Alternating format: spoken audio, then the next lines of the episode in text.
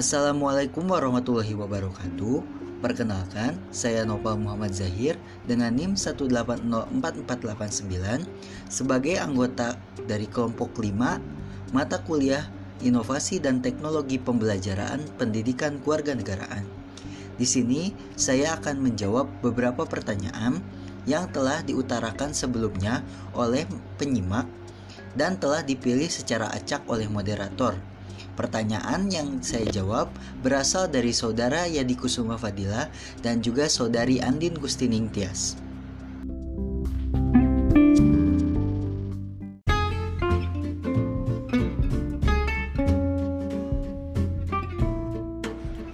Pertanyaan pertama dari saudara Yadi Kusuma Fadila adalah terkait tentang saluran komunikasi. Yang kita ketahui tidak setiap daerah memiliki saluran komunikasi yang baik, contohnya di daerah terpencil atau daerah-daerah pedalaman. Bagaimana cara agar sebuah inovasi ini tersalurkan dengan baik agar pengimplementasian sebuah inovasi tidak telat digunakan oleh setiap individu? Nah, pertanyaan ini sebenarnya setelah dicontohkan dalam buku Rogers yaitu mengenai keadaan di desa-desa di Bangladesh yang diceritakan oleh peneliti bernama Rahim.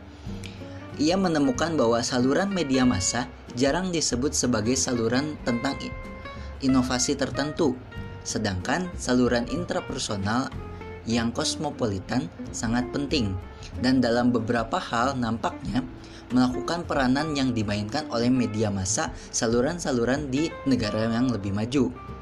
Contoh dari intrapersonal kosmopolitan adalah seorang petani menghadiri acara seminar mengenai inovasi pertanian atau seorang dokter keluar kota uh, untuk melakukan pertemuan khusus medis.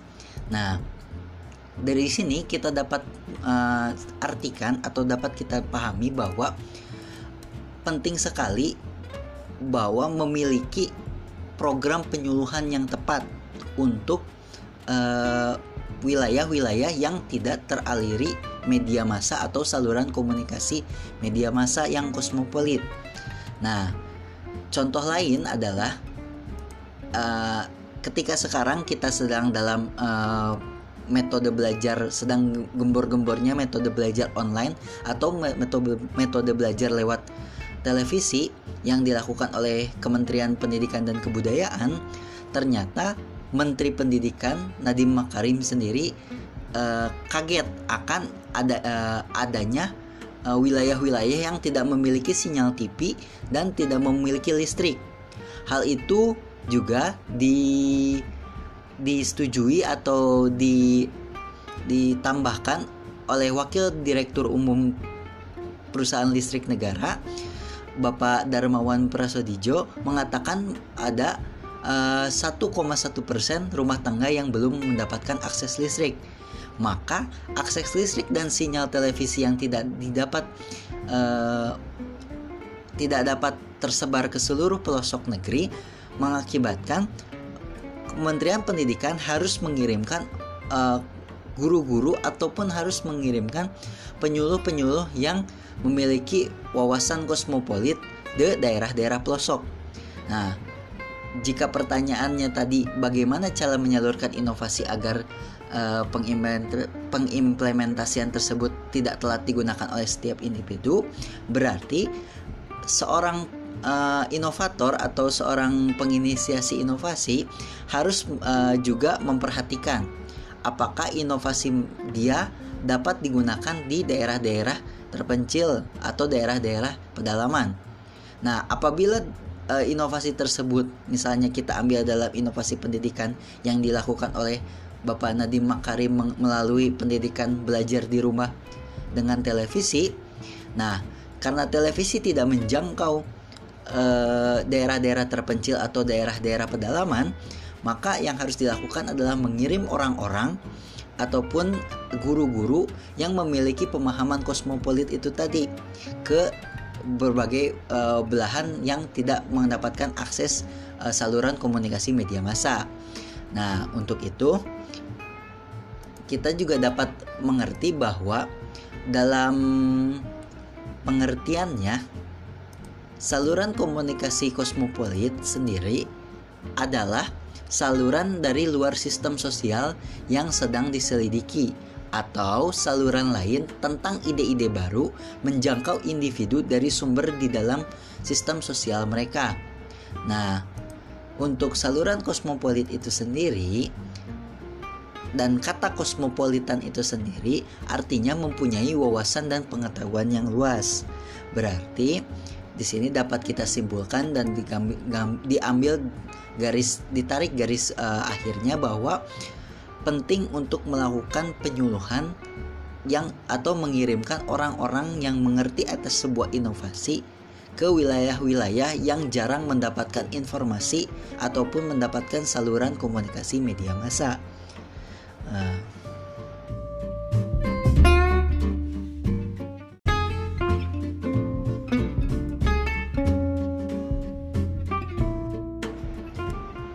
Pertanyaan yang kedua dari saudari Andin Gustining Tias adalah dalam tahapan inovasi yang pertama adalah pengetahuan dan pengetahuan dijelaskan jika individu mungkin akan mengekspos dirinya sendiri jika inovasi ini dirasa perlu. Namun pada kenyataannya, setiap orang pasti memiliki tingkat kebutuhan yang berbeda. Dalam inovasi pun kita mengenal kalau inovasi harus ekonomis. Sedangkan ketika inovasi tersebut hanya menguntungkan satu individu atau hanya mementingkan satu kelompok saja, da mungkin dapat terjadi pemborosan. Nah, bagaimana cara untuk suatu inovasi dapat dinikmati secara bersama? Jawabannya, penting kita sadari bahwa tidak semua inovasi itu dapat uh, berefek domino ataupun uh, tidak semua uh, inovasi diperuntukkan untuk semua kalangan. Terkadang ada beberapa inovasi yang hanya memang diperuntukkan untuk kelompok-kelompok tertentu. Seperti pada saat dulu ada inovasi untuk membantu orang yang tidak atau orang berkebutuhan khusus uh, yang tidak bisa mendengar menjadi bisa mendengar. Nah, inovasi tersebut uh, dira, uh, berarti hanya diperlukan atau hanya dikhususkan untuk orang-orang yang memiliki gangguan pendengaran. Nah, apabila inovasi tersebut uh, memang ditunjukkan untuk kelompok-kelompok tertentu, saya rasa inovasi tersebut memang tidak harus di uh, di dinikmati secara bersama, tapi efek dari inovasi tersebut dapat dinikmati secara bersama. Nah, namun kalau misalnya kita bertanya tentang inovasi yang memiliki impact kepada keseluruhan, tetapi pada dasarnya hanya memberikan keuntungan kepada satu individu atau kelompok tertentu. Misalnya kita ambil lagi contoh ketika inovasi pembelajaran melalui televisi yang dilakukan oleh uh, Kementerian Pendidikan dan Kebudayaan ternyata tidak dapat menjangkau uh, ataupun tidak mendapat memberikan uh, impact yang nyata bagi kelompok-kelompok yang tidak memiliki sinyal televisi ataupun aliran listrik. Uh, mungkin atas keterbatasan ekonomi ataupun dalam keterbatasan fasilitas dan infrastruktur. Nah, bagaimana suatu inovasi ini dapat dinikmati bersama? Jawabannya tentu saja adalah mencari cara dalam mm, proses uh, dalam proses penyalurannya yang baik. Maksudnya di sini adalah penyaluran yang mana yang cocok kepada kelompok-kelompok tertentu. Kita tidak bisa menyamaratakan semua kelompok akan uh, setuju atas sebuah inovasi.